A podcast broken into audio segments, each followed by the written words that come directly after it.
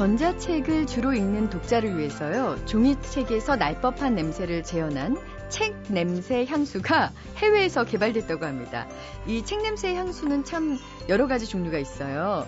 왜 오래된 책에서 나는 희미한 곰팡이 냄새라든가 또 수목원에서 풍겨 나오는 듯한 향긋한 숲 냄새, 또 할머니의 책을 연상시키는 정겨운 향기 등등 취향에 맞는 향수를 골라서 전자책에 스프레이처럼 뿌리면 된다고 하는데 자 이제 막 서점 선반에서 꺼낸 새 책 냄새를 전해주시는 분입니다. 책마을 소식 오늘도 세종대학교 만화 애니메이션 학과의 한창완 교수님 모셨습니다. 안녕하세요. 네, 안녕하세요. 네. 한창완 교수님은 네. 개인적으로 어떤 책 냄새를 제일 좋아하세요? 오래된 책 냄새. 오래된 네, 책 냄새. 책 냄새. 약간 좀 누렇게 누렇게, 바래야 그렇죠, 돼요. 그렇죠. 그럼요. 그게 책이죠. 쾌쾌한 예. 냄새. 그래서 전 도서관이 좋습니다. 도서관은 책을 읽지 않아도 좋습니다. 그 네. 냄새들이 네. 다 섞여서. 어떤 분이 그런 비유한 적이 있어요. 도서관과 대형 서점을. 아, 도서관은 아내와 같다. 언제 가도 그 자리에 그 책이 있으니까. 네, 근데 대형 서점 갈 때마다 책이 바뀌잖아요. 네. 술집 같다. 어. 그래서 거기는 제일 예쁜 책들, 막 나온 책이 바로 앞에 있잖아요. 갈 때마다. 네. 오늘 소개해 주실 책은 네. 아까부터 막 어, 보고 또 보고 감동입니다. 하시더라고요. 어떤 제목인가요? 반성, 되돌아보고 나를 찾다. 반성. 네, 이란 네. 책인데요. 연말이잖아요. 그렇죠. 책 기획 정말 잘하신 것 같아요. 그래요? 반성. 그러니까 글을 정말 잘 쓰시는 분들이요. 모여서 에세이를 썼습니다. 자기가 반성하고 싶은 사람에 대해서. 또 반성하고 싶은 일에 대해서 쭉 썼는데요. 저는 우리 시대 대표 문인들이 들려주는 반성의 의미와 삶의 태도라는 부제를 보고서 과연 연말에 나도 반성할 게 많은데 과연 이분들은 어떤 일을 썼을까 하고 봤는데요. 가장 많고 가장 아픈 반성은 다 부모님에 대한 이야기. 아, 첫 번째가 바로 서석화님이 쓰신 어머니의 문안 전화라는 건데요. 솔직히 저는요 서점에서 이거 보면서 울었습니다. 어, 서서. 어떤 내용이 들려요? 서서 한참 울었습니다. 이 문안전화 시작이 이렇게 됩니다. 조금 더 사랑하는 사람이 말을 많이 한다는 글을 본 적이 있다. 더 많이 사랑하는 사람이 궁금한 게 많다는 말도 들은 적이 있다. 더 애틋한 사람이 걱정도 많다는 것도 알고 있다. 어머니와 통화를 하다 보면 늙고 병든 어머니가 말도 더 많이 하시고 궁금한 것도 더 많으시며 내 걱정도 더 많이 하신다. 나는 그저 예, 예 하다가 기껏 통화를 마무리하기 위해 한다는 말이 건강 조심하시라는 뜬구름 같은 소리만 할 뿐이다. 어, 울컥해요. 매일 아침 10시마다 어머니가 전화 오신대요. 어. 너무 나이가 연로하셔서 요양원에 보내서 미안하고 요양원에 보낼 때 어머니한테 목에 이 핸드폰 하나를 드린 거예요. 네. 휴대폰을 드렸는데 어머니는 그 휴대폰을 아침 10시마다 딸한테 전화를 한대요. 근데 이 딸이 이때 잔대요, 10시에. 밤새 글 쓰시고 아침에 잘 시간이래요. 근데 어머니 전화를 받고 주무시는 거죠. 아, 어머니는 전화 걸 때마다 미안한 거예요. 그렇죠. 딸이 잘 시간인 거 아는데 그러면서도 또 궁금하니까 10시 하는 거죠, 어. 어머니가. 마치 그 끊지 않은 탯줄처럼 그쵸 목에 건 휴대전화 그 거리가 그런 역할을 하는 것 같네요. 그러다 며칠 전화가 없었던 거예요, 어머니가. 어, 없었어요. 알고 보니까 요양원에서 어머니가 갑자기 감기가 와가지고요. 그냥 그 위독하신 상태가 된. 거죠. 조환자실에 실려 가시면서 간호사한테 그랬대요. 절대 전화하지 마라. 얘 걱정한다. 아, 감기니까 금방 나은다. 그런데 응급실로 가니까 간호사가 안 돼가지고 전화를 한 겁니다. 달려와가지고 어머니한테 할 말은 없고 의사는 준비하라고 말만 하고 막 화를 내고 그러다가 좀 안정이 된 다음에 어머니 저- 저- 전화기를 보니까 통화 내역을 보니까 자기 이름밖에 없는 거예요. 딸, 딸. 하루에 딸, 한 딸. 통화만 딸딸 딸 딸 우리 딸 우리 딸. 어, 그리고 자기 전화를 보내 자기는 엄마 전화 한 통화도 없고 다른 사람만 다 적혀 있는 거죠. 통화 내역이. 남의 얘기가 아닌 것 같아요. 그쵸? 네. 그래서 힘든 거예요, 우리가. 음, 그래서 반성하게 되고요. 그렇죠. 또 반성하죠. 아. 자기는 어머니가 자기한테 연락할 때 급한 일 생기면 전화를 사드린 건데 어머니는 전화비 비싸다고 하루 종일 아침 10시에 자기한테만 전화하신 거예요. 한 통화씩. 자기는 그 전화를 받고도 퉁명스럽게 졸려서 네, 네 하고 끊어버리고. 그런 어머니에게 너무 미안하다. 음, 아, 라는 내용인데요. 진짜 요맘때 송년회 얼마나 많아요. 그쵸? 그렇죠. 그래서 이 사람 저 사람 정말 많이 만나게 되는데 정말 챙겨드려야 돼. 우리 부모님에 대해서 조금 한 번씩 네. 더 생각하게 만드는 글이네요. 그 다음 글은 또 예술가 아들의 삶이라는 겁니다. 네. 예술가 아들의 삶. 그래서 이순원 씨가 쓰신 건데 그분도 이런 말을 하세요. 예전에는 몰랐다는 거죠. 예전에는 몰랐는데 그 부모들의 마음을 부모가 된 다음에 안다는 거 아닙니까? 예전에 한번 그 인순이 씨가 그런 말 한 적이 있대요. 콘서트장에서 이분 수천 명이 앉아 계시는데 여기서 딸 손 들어 보세요. 그랬대요. 그랬더니 한 대여섯 명 손들더래요. 부모님 모시고 온 젊은 딸들이. 네. 그랬더니 화를 내. 그랬대요. 여기 계신 저 할머니 딸 아니세요? 음... 왜손 안 드세요? 그러면서 그 말했다는 거죠. 사람들은 아이를 낳고 나면 그때부터 부모를 자기가 딸과 아들이었다는 걸 잊게 된다. 아, 그렇군요. 그러면서 아버지의 노래를 딱 부르셨다는 거죠. 어, 이제. 네, 그랬다는 건데 그 가만히 우리가 곱씹어 보면 정말 우리는 자녀를 낳고 나면요. 자기가 부모가 되고 나면 부모를 잊게 돼요, 사람들이. 아, 자신이 한때는 누구인가의 지금도 마찬가지지만 지금도 그렇죠. 근데 완전히 잊어버리게 잊어버리죠. 되네요. 그러면서 이제 잊어버림과 동시에 부모를 이해는 하죠, 이제 그때부터. 그래서 저도 아버님이 저 어렸을 때 술을 너무 많이 드셨어요. 정말 전 이해를 어, 못했거든요. 그것도 유전되나 봐요. 네, 화를 내고. 근데 지금 제가 그렇게 먹고 있어요. 그래서 아버님이 그리워서. 예, 요즘은 요즘 인디 시 중에 그런 시가 있잖아요. 아버지 술잔에 반은 눈물이 반이다. 아, 흘리시지도 못한 눈물. 네, 그 눈물이 반이다는 얘기를 예전에 그 시를 볼 때 느낌이 없었는데 지금 그 시를 읽으면 하 맞다라는 생각이 드는 거죠. 네. 그러니까 사람들은 참 이 반성이라는 글을 읽으면서 책을 읽으면서 느낀 거는 부모를 이해하는 나이가 됐는데도 불구하고 부모를 예전보다 더 잊고 산다는 건 참 이율배반적이다. 네. 그래서 내리사랑이라는 말이 나오겠죠, 네. 뭐. 그래서 연말에 우리 모두 한번 반성한다는 느낌으로 네. 또 남을 더 이해하고 부모님 얘기도 말고요. 후배나 또 자녀, 자녀들이나 자기 주위 이웃이나 여기에 대한 반성하는 글들이 아주 그냥 다 자기 느낌 솔직하게 다 쓰셨어요. 네. 우리. 반성이라는 책과 함께 여쭤보고 싶은 게 있습니다. 네네. 우리 한정환 교수님은요. 올해 어떤 반성을 하면서 한 해를 마무리 하고 계시는지요? 아, 올해는 제가 책을 어, 글을 많이 못 썼어요. 그러니까 집중해서 글을 많이 못 썼습니다. 제가 정말 좋아하는 글을. 그러니까 저는 제일 게글잘 쓴 사람들 제일 부럽거든요. 네. 그런데 글은 썼긴 썼는데 제가 좋아하고 제가 부러워할 글을 잘 못 썼어요 올해는. 그러니까 여기저기서 이렇게 또 한창원 교수님의 글을 원하는 분들이 많다 보니까 거기에 이제 많이 몰두하신 것 같아요, 그렇죠? 제가 놀래고 네. 제가 즐겁고 제가 기억날 만한 글을 제가 써야 되는데 음. 그 글을 못 쓰고 다 다른 사람이 필요한 글만 썼던 한 해였던 것 같아요. 다른 사람이 원하는 예. 글만 내년에는 꼭 한창원 교수님 원하는, 자신이 원하는 네. 글, 흥분되는 글꼭 네. 쓰시길 바랍니다. 감사합니다. 다음 주에 다시 뵐게요. 네, 고맙습니다.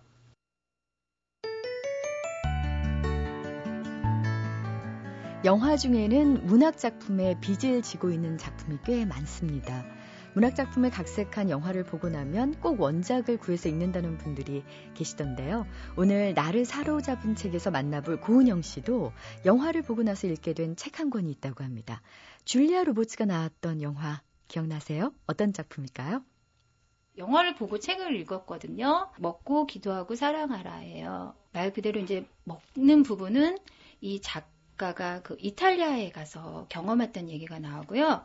기도하는 부분은 인도에서 본인이 이제 자신의 어떤 내적인 면들을 그 수양하고 사랑하라라는 부분에 가서는 말 그대로 인도네시아에서 다른 남자를 만나서 사랑을 하게 되는 그런 얘기예요. 그래서 그 작가가 이혼의 아픔이 있어요. 이 여자 작가가 직접 경험한 부분들을 제 소설처럼 다 풀어낸 거죠. 우리가 어떤 부족한 것들이 있을 때 허기가 지면은 막 먹어야 되잖아요. 그래서 배를 채우고 나면 뭔가를 이렇게 돌아보면서 자기 스스로 만족을 하면서 또 생각을 하잖아요. 그리고 그런 생각을 통해서 다른 사람을 바라보면서 품어줄 수도 있고 어떤 그런 단계를 잘 나타낸 책인 것 같아요. 네. 올해 개봉했던 영화죠. 먹고 기도하고 사랑하라. 어, 이 작품은 소설가이자 저널리스트인 엘리자베스 길버트의 자전적 얘기가 원작인데요.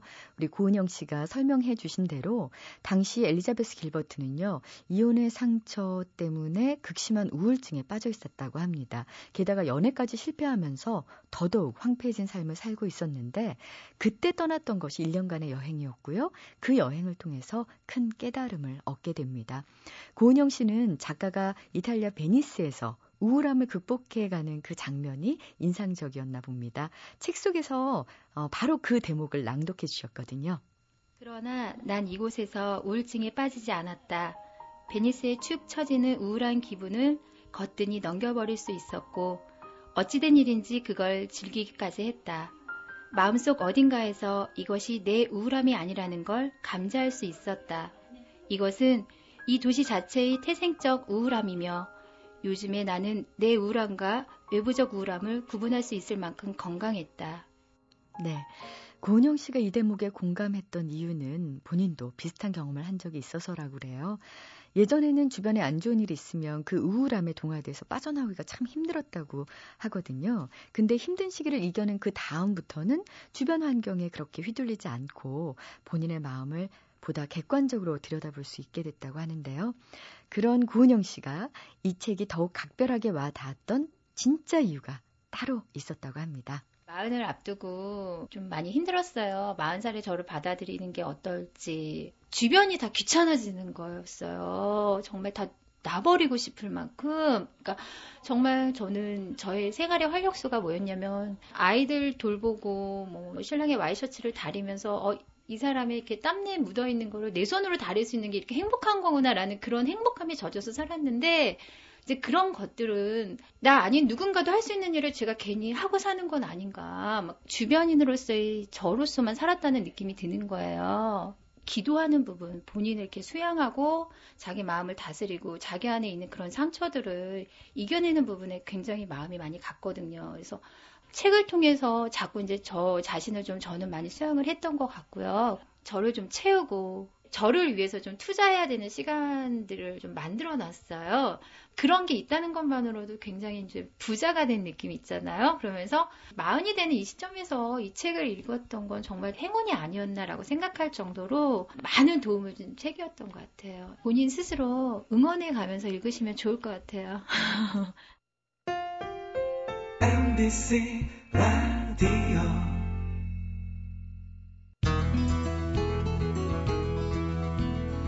연말 어떻게 보내고 계세요? 참 바쁘시죠? 이 사람 저 사람 한꺼번에 만나다 보면 정말 나 자신의 삶을 제대로 들여다보고 한 해를 마무리하기가 참 힘들어지는 것 같습니다. 그러니 올해 2010년이 일제의 국권을 빼앗긴 지 꼭 100년이 되는 해라는 것. 그 의미를 좀 깊이 되새겨 보는 데는 좀 소홀하지 않았나 반성하게 됩니다. 5천년 역사의 나라가 한일 합방이라는 이 문서 한 장에 사라져 버렸다는 사실만으로도요. 우리 민족 사상 가장 불행한 시기가 바로 이때는 아니었나 하는 생각이 들거든요. 모든 역사는 사실 현대사다 이런 말이 있잖아요. 비록 치욕스러운 역사일지라도 과거의 역사를 통해서 현재를 바라본다는 것 이것이 더 나은 미래를 여는 길이 아닐까 싶습니다. 그래서요. 자, 2010년을 서서히 마감하면서 경술국지에 이르렀던 그 고통스러운 과정을 최근 발간된 마지막 황태자라는 책에서 만나보려고 합니다. 이 책의 저자이신 소설가 겸 사학자 송우혜 작가님을 모셨습니다. 안녕하십니까? 안녕하세요. 네. 아, 이 책 정말 잘 읽었습니다. 감사합니다. 근데 저는 재미있게 편하게 잘 읽었지만 쓰시는데 정말 힘드셨겠구나라는 생각했었거든요. 350페이지가 넘는 분량의 책 4권으로 원래 이루어져 있는데 그 가운데 3권이 먼저 출간이 된 거죠? 예. 네. 얼마나 고생이 많으셨습니까? 어, 고증 작업이 예, 많이 힘도 들고 까다롭기도 하고 힘들었습니다. 이 책이 세상에 나오기까지 몇 년이 걸린 거죠? 처음 자료 찾고 하기서 이제 쓰기 시작했다가 아, 도중에 아파서 좀 이제 몇 년 쉬었다가 다시 하고 하느라고 한 10년 그냥 좀 넘게 걸렸죠. 아니 어떻게 쓰셨길래 그래서 병까지 나셨습니까? 그뭐 이거 쓰는 것 때문에 병이 아니라 이제 그동안 이렇게 조금씩 점점 나빠지던 게 이제 그때 가서 글을 쓰시면서 좀 아마 이거 하면서 좀 고증하고 뭐 그 그런 작업이 좀 고달팠던 것도 이제 좀 가중된 점은 있을 것 같아요. 네. 사실 1980년에 동아일보 신주문예로 예. 등단하셨잖아요. 예, 그러니까 예. 소설가신데 등단 이후 역사에 대한 연구를 아주 깊이 하시면서 사실 사학자로서도 명망이 굉장히 높으신 걸로 알고 있습니다. 예, 독립운동사 쪽에 좀 주목할 만한 논문들을 발표를 해서 어, 사학계에서 먼저 사학자라고 호칭을 붙이기 시작했습니다. 어떤 논문을 발표하셨나요? 어떤 어, 내용으로? 그동안 그 청사일 전투의 실상이 제대로 왜곡돼서 이제 알려져 있었거든요. 그런 거를 바로잡기도 하고 최초의 독립선언서가 이제 무호 독립선언서라고 잘못 알려진 거를 바로잡는 논문도 썼고요. 예. 예. 사실 어떤 계기로 이렇게 소설가가 역사에 깊이 관심을 갖게 되셨는지 궁금합니다. 집안 내력도 있고요. 저희 집안 그 친할아버지께서 홍범도 장군 부하셨거든요. 만주에서. 아, 예. 네, 그래서 집안에서 내려오는 얘기하고 청사일 전투가 세상에 알려진 거하고 달라서 어 그래서 이제 찾기 시작을 했는데 우리 쪽에서 학자들이 쓴 거는 이제 그렇게 잘못된 건데 그걸 잘못 잡 바로 잡을 수 있는 계기는 이제 일본에서 당시 그 전투 보고서 만주에서 그 일본 외무대신한테 전투 보고서가 막 올라가고 했거든요.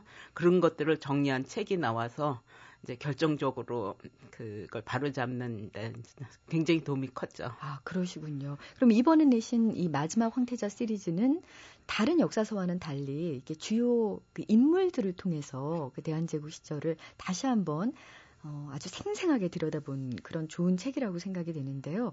어떻게 어떤 계기로 쓰시게 됐는지 궁금합니다. 어, 저는 이제 실록을 읽을 때 보통 학자들이 이렇게 색인 작업을 잘해요. 색인 갖고 뭐 찾아서 이렇게 읽기를 잘하는데 저는 어떠한 시기를 다루려면 그 시기 전체를 읽어요.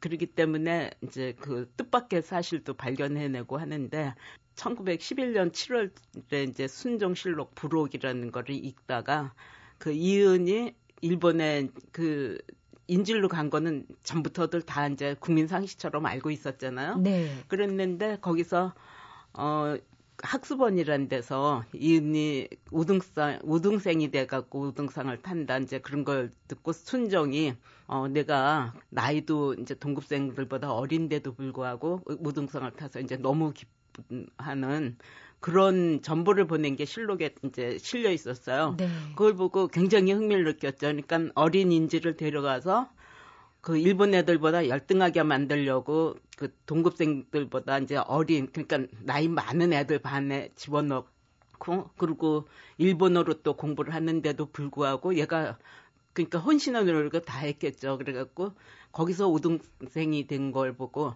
굉장히 흥미를 느꼈어요. 그래서 시기를 그리고 이은 자신에 대한 삶 이런 걸 한번 추적을 해보고 싶다 생각을 하고 그때부터 자료를 보기 시작을 했는데 네. 어, 묻혀 있는 자료들이 그러니까는 한 나라가 멸망한다 하면은 그렇게 큰 지진이 일어나서 막 이렇게 도시가 깔아앉듯이 많은 얘기들이 그대로 묻혀버리는 게 많거든요. 그래서 이은이 그렇게 학습원에 가서 학습원이라는 데는 일본의 황족과 귀족들 자제들만 다니는 특별 귀족 학교예요. 그런데 가서 일본 최고위층, 최상류층의 가문의 아이들하고 경쟁해서 그렇게 뛰어난 성적을 올린 거라서 너무 재미난 것들이 많았어요. 그래서 아 이걸로 이제 한 편의 소설을 써야겠다 생각을 네. 했죠. 이 소설이 개인적으로 흥미로웠던 이유는 다큐멘터리 같으면서도 소설적인 상상력이 굉장히 풍부해서 읽는 재미가 있더라고요. 네. 어, 일단 제 지금 앞에 있는 세 권의 책에 커다란 제목부터 알려드리겠습니다. 마지막 황태자 시리즈 원래 네 권인데 지금까지 이제 세 권이 나왔습니다. 첫 번째가 못생긴 엄상궁의 천하고요. 두 번째가 황태자의 동경 인질살이. 세 번째가 왕세자 혼혈 결혼의 비밀인데 자 먼저 못생긴 엄상궁의 천하로 들어가 보겠습니다. 네. 표지가 굉장히 흥미롭습니다. 이 엄상궁인 거죠? 예. 예. 독자들을 위해서 좀 설명을 해 주세요. 어, 엄, 지금 표지에는 엄상궁 사진이 나왔는데 이때는 이제 황규비 시절이라서 그 황후 다음이 이제 황규비라서 제2인자인데 황규빈 황후는 없었기 때문에 이제 그 말하자면 실질적인 국모의 위치였죠.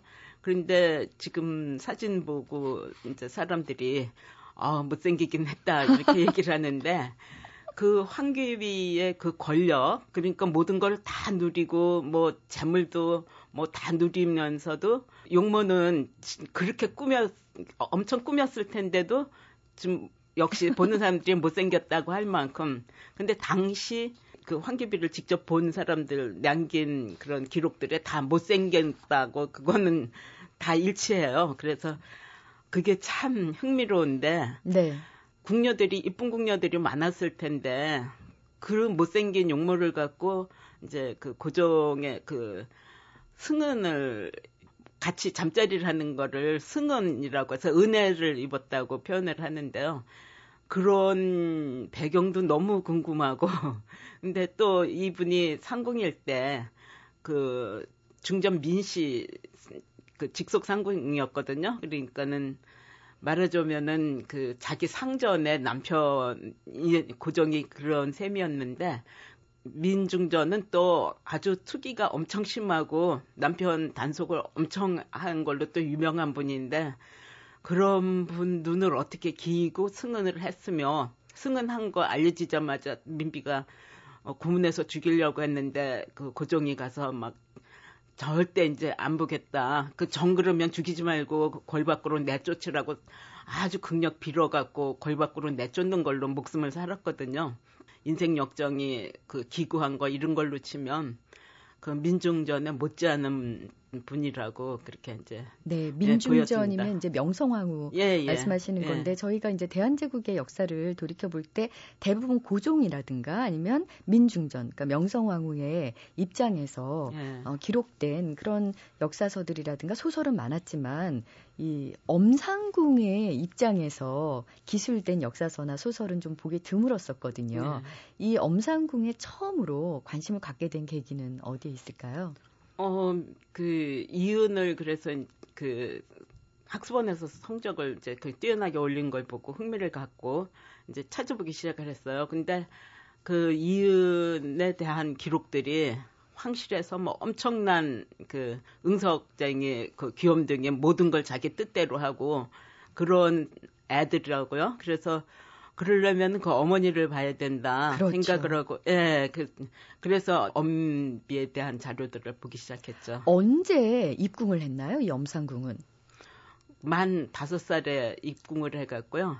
궁녀들은 그 입궁한 시기로 이제 그 평생 궁녀의 위치가 결정되거든요. 그러니까 궁녀들의 그 지위라는 거는 그 임금이나 중전에서 얼마나 가까우냐 이제 아. 그걸로 이제 등급이 매겨져 갖고 다른 처소의 상궁 이런 사람들도 이 애기네들한테도 반말을 못했다고 그래요. 근데 이제 엄상궁은 다섯 살 때, 만 다섯 살 때 들어갔으니까는 지밀 레인으로 그 살도록 아예 입궁할 때부터 정해져 있긴 한, 했던 거죠. 네.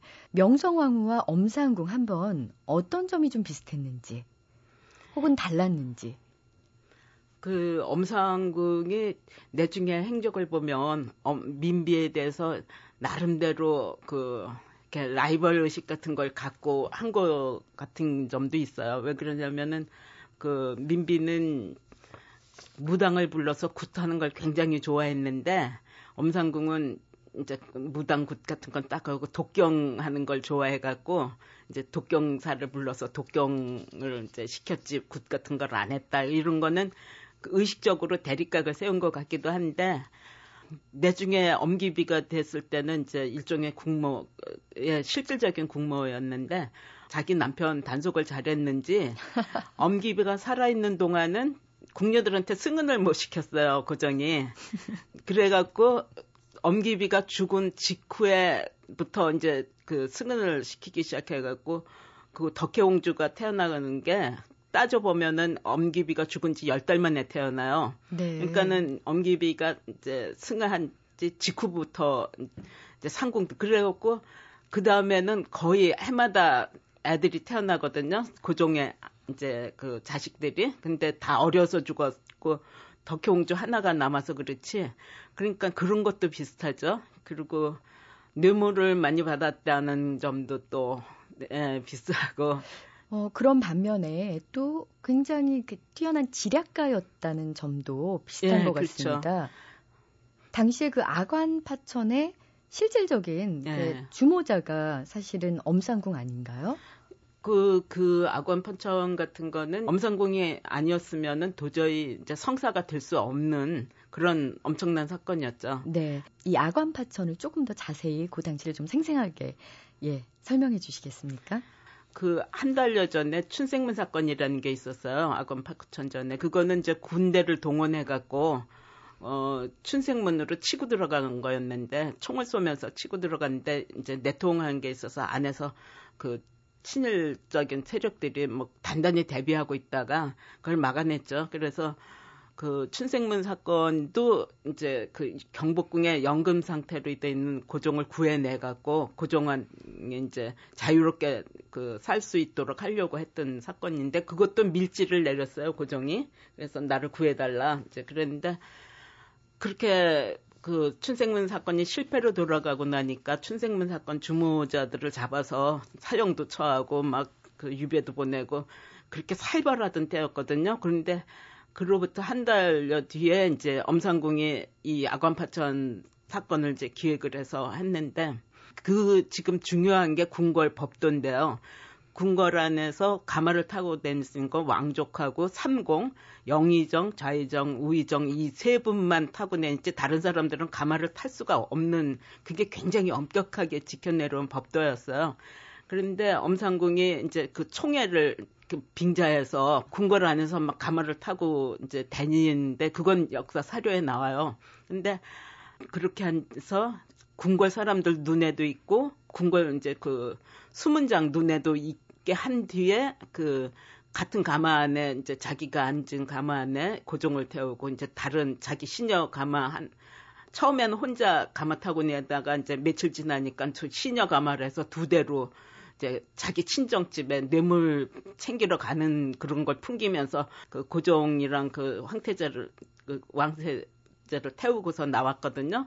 제가 이제 자료 보면은 그런데 그 친일 세력들이 그 고종에 대한 감시를 엄청나게 하고 있었을 때인데 제가 이제 그 작가적인 상상력은 드나들 때마다 행아 돈을 이제 많이 내려줬을 거다. 근데 돈이란 게 그렇잖아요. 주고받으면은 주종간 같은 상하 관계가 은연 중에 되죠. 예, 그러니까 나중에는 돈을 이렇게 과하게 많이 이제 자꾸 줘버릇하니까 그 가만 문을 열어서 얼굴 확인하는 게 미안해져 갖고 좀 송구스러운 마음이 들어서 가만 확인을 안 하고 그냥 드나들게 됐을 때 이제 그 고종을 가마에 같이 태우고 빠졌는데 그 부분을 보완해서 썼죠. 충분히 그랬을 거라는 네. 예, 저도 상상이 듭니다. 근데 이 야간 파천 이후에 조정의 그 어, 득세했던 세력들이 달라진 거죠. 아, 친일 그렇죠. 세력이 완전히, 완전히 몰락하고. 달라졌죠. 예. 네. 그 이후의 정세를 조금만 더 설명해 주시겠어요? 그 그때 직, 그 아관파천 직전까지 그 총리 대신은 김홍집이었는데 그 사람은 정말 훌륭한 사람이었는데 상황이 그렇게 돌아가니까 자기가 방파제 역할도 할 겸 그리고 어쨌든 국정이 이제 계속 다스려져야 되니까 총리 대신을 맡았는데 그분도 아관파천 직후에 참살이 됐죠. 권력을 잡고 있었던 쪽은 뭐 그, 어윤중이라는 그 대신도 그 사람도 역량도 있고 인품도 괜찮고 그렇게 막 친일도 아니었는데 그 친일 내각에서 그 대신을 맡았다는 이유로 또 그때 피난 가다가 자기 고향으로 돌아가다가 길에서 이제 맞아 죽고 그 완전히 뒤집어져서 뭐 체포되고 이제 또 망명한 사람들도 있고 그래서 완전히 그때까지 친일 세력은 완전히 몰락을 하고 그리고 이제 친미파 뭐 친러파 이런 사람들이 이제 득세를 해갖고 다시 내각이 다시 짜여지고 네. 완전히 세상에 변했는데 그게 일반 백성들 삶에까지 큰 영향을 미쳐서요. 백범 김구도 이제 그 중국으로 망명 가려고 그러다 길에서 그 아관파천 일어난 소식을 듣고 세상이 다 바뀌었다는 얘기 듣고 이제 그 망명하려던 거를 중지하고 뭐 가다가 치아포에서 그 일본인 그 변장한 육군 중위를 만나서 이제 그 죽여서 그 사건으로 전국적인 명사가 되면서 독립운동에 이제 큰 별로 떠올랐죠. 네. 그러니까 이런 모든 그 역사의 굉장히 중요한 터닝 포인트를 전환점을 이 엄상궁의 네. 예, 이 지략에 의해서 이게 성사가 됐다는 것이 참 놀랍습니다. 로, 이 러시아 공사관은 엄상궁에게 있어서는 참 어, 어떻게 보면 행운의 장소였던 것 같은데 바로 여기서 이은을 임신하게 되죠. 예. 근데 그 당시 시기를 쓴 외국인들 회고록 같은 걸 보면 그 아관 파천해서 아관에 계실 때 고종이 보면은 재미 표현이 재미있는 건 이라고 하면서 항상 고정 옆에 엄상공이 보인다는 거예요. 네. 예, 그리고 방 하나를 따로 줬어요. 방 네 개를 배정받은 거에서 그 고종이 사실은 그 민중전 그 명성황후가 처음 결혼했을 때는 그때 대원군이 이제 섭정을 하고 있었거든요. 그러니까는 자기가 그 국정을 다스릴 필요가 없으니까 그 결혼을 해서 그 민중전이 내전에 들어와 있는데도 불구하고 이제 국녀 이씨라는 사람을 총애해 갖고 소박을 했었어요. 그러다가 자기가 친정한다는 체제가 돼서 직접 다스리려고 하니까는 그 명성황후의 그 뛰어난 지략에 도움이 굉장히 크다 느끼니까 그때부터 이제 그 명성황후가 막 단속하는 대로 여자도 그 상궁들도 안 건드리고 그냥 그 그렇게 살았던 거고 또 엄기비의 그런 그 지략 뭐 이런 배심 뭐 통찰력 이런 거에 또 도움을 자기가 실제로 사람이 누군가 자기한테 도움이 되는 사람한테 약하게 마련이잖아요. 그래갖고 그 엄기비의 그런 단속에 또 이 순응한 것도 엄기비의 그런 정치적인 힘, 정치 감각 이런 데 도움이 크다고 느꼈기 때문에 엄기비의 그런 심한 단속 거기에 뭐 순순히 응했던 것 같습니다. 네. 사실 저 깜짝 놀랐었던 게 그 을미사변 이 일어난 지 닷새 만에 네. 당시 궁 밖으로 쫓겨난 지 10년이 넘은 엄상궁을 불러들였다는 것에 대해서 굉장히 놀랐었거든요. 근데 자세히 이 책을 읽다 보니까 이해가 가더라고요. 네. 당시에 고종 자신도 혹시 이렇게 살해될 수도 네. 있다는 그 위험을 느꼈을 것 같아요. 두렵고. 어 그거가 굉장히 심해서 음식도 제대로 못 드셨다면서요? 예, 그러니까는 이제 결함 그거는 뭐 집어넣으려면 표시가 날 수밖에 없으니까 날개를 달걀하고 그리고 깡통 연유 그거는 네. 이제 따기 전에는 독 같은 걸 집어넣을 수 없으니까 자기 눈앞에서 이렇게 그 딴그 깡통 연유하고 달걀만 날달걀만 먹고 지냈대요.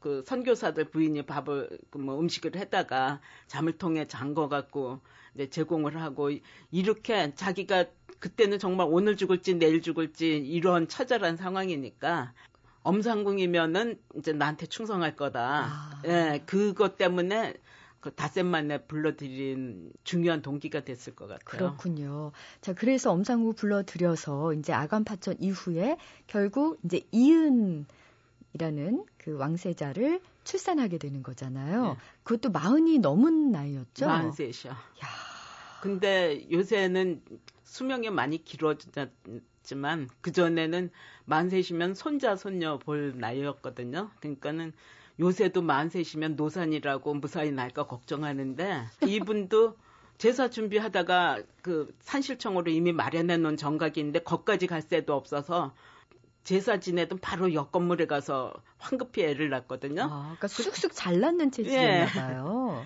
그랬는데 또 엄마를 안 닮고 이목구비가 반듯반듯한 아기 사내까지 나갔고 정말 기뻤을 것 같아요. 그러게 말이에요. 근데 그 날짜를 보니까요. 이은이 태어난 게 10월 20일이었고 이때가 마침 또 명성 황후의 생일이기도 하잖아요. 예, 그래서 생일 제사장 준비하다가 가서 그러게 도중에, 말이에요. 예. 근데 참 이게 두 사람의 삶을 비교해 본다면 명성 황후의 가- 황후 같은 경우에는 그 아이들을 이제 낳기는 많이 낳았지만 저 끝까지 살아남은 아이는 하나잖아요. 예, 사남 일녀를 낳았는데 다 어려서 죽고 특히 장남은 닷새 만에 죽었는데 네. 그 대변을 볼 수 없는 장애를 갖진 애라서 그러니까 학문이 예, 없이 예. 태어났다는 예, 말이 예. 사실인가요? 예. 음. 요새도 그런 병 그렇게 태어난 애들이 있는데 그런 거는 요새는 수술을 간단하게 해서 금방 고친대요. 이제 태어나자마자. 근데 옛날에는 뭐 그런 수술은 상상도 할 수 없었던 때니까 배변을 못 하니까 먹는 대로 그냥 부어 올라갔고 예. 다른 면으로 보면은요. 그 교육 사업에 굉장히 엄상궁이 예. 열의가 있었다. 그래서 진명여학교 또 숙명여학교의 전신인 명신여학교 뭐 이런 곳에 논과 밭을 굉장히 많이 기증했다. 예. 또 어, 어떤 점에서 이렇게 교육 사업에 열의를 갖게 된지 궁금해요. 아, 그것도 이제 엄상궁 특유의 순발력하고 이제 그 머리가 이제 워낙 좋으니까 잘 돌아가는 건데 그때 일본에 이제 그 뭐 외교권이랑 죄다 뺏기고 을사늑약 뒤거든요. 근데 일본 측에서 제실 재산 정리국이라는 걸 만들어서 아. 황족들 재산을 죄다 뺏을 그걸 하고 있었어요. 그러니까 엄기비는 재산이 엄청 많은데 가만히 있으면 일본 측에 빼, 뺏겨갖고 국고 환수하면 이제 일본은 그걸 이제 두 가지를 노린 거죠. 그 그렇게 하면서 황족들 그 재산을 그 다, 재산이 힘이잖아요. 그걸 빼서 무력화시키는 것 또 백성들로부터는 속 시원하다.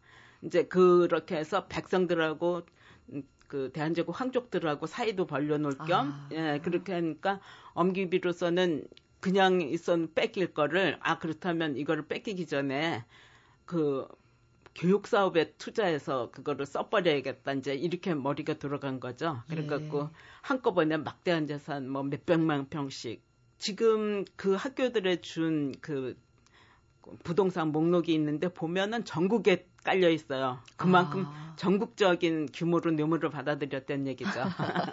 그렇군요. 그런 원인은 그래서 이제 그 교육 사업을 한 건데 그래도 그게 이제 지금까지 남아서 그 진명, 숙명 다 또 양정 국가의 인재들을 키워낸 좋은 교육기관으로 이제 그 지금까지 살아남죠. 네, 정말 뛰어난 정치가였다는 생각도 듭니다. 자, 이은이 태어난 1897년 참 우리 역사의 중요한 시기입니다. 음, 조선이란 국가가 대한제국으로 바뀌었던 해고요. 고종이 황제라는 칭호를 받게 된 해인데 이 시기 정말 격동의 세월 앞으로 더 흥미진진한 얘기가 남아 있습니다. 다음 주에 우리 송우혜 선생님 한 번 더 모시고 싶은데 괜찮으시겠습니까? 예. 예, 다음 주에 다시 더 자세한 얘기 나눠보겠습니다. 고맙습니다. 예, 감사합니다.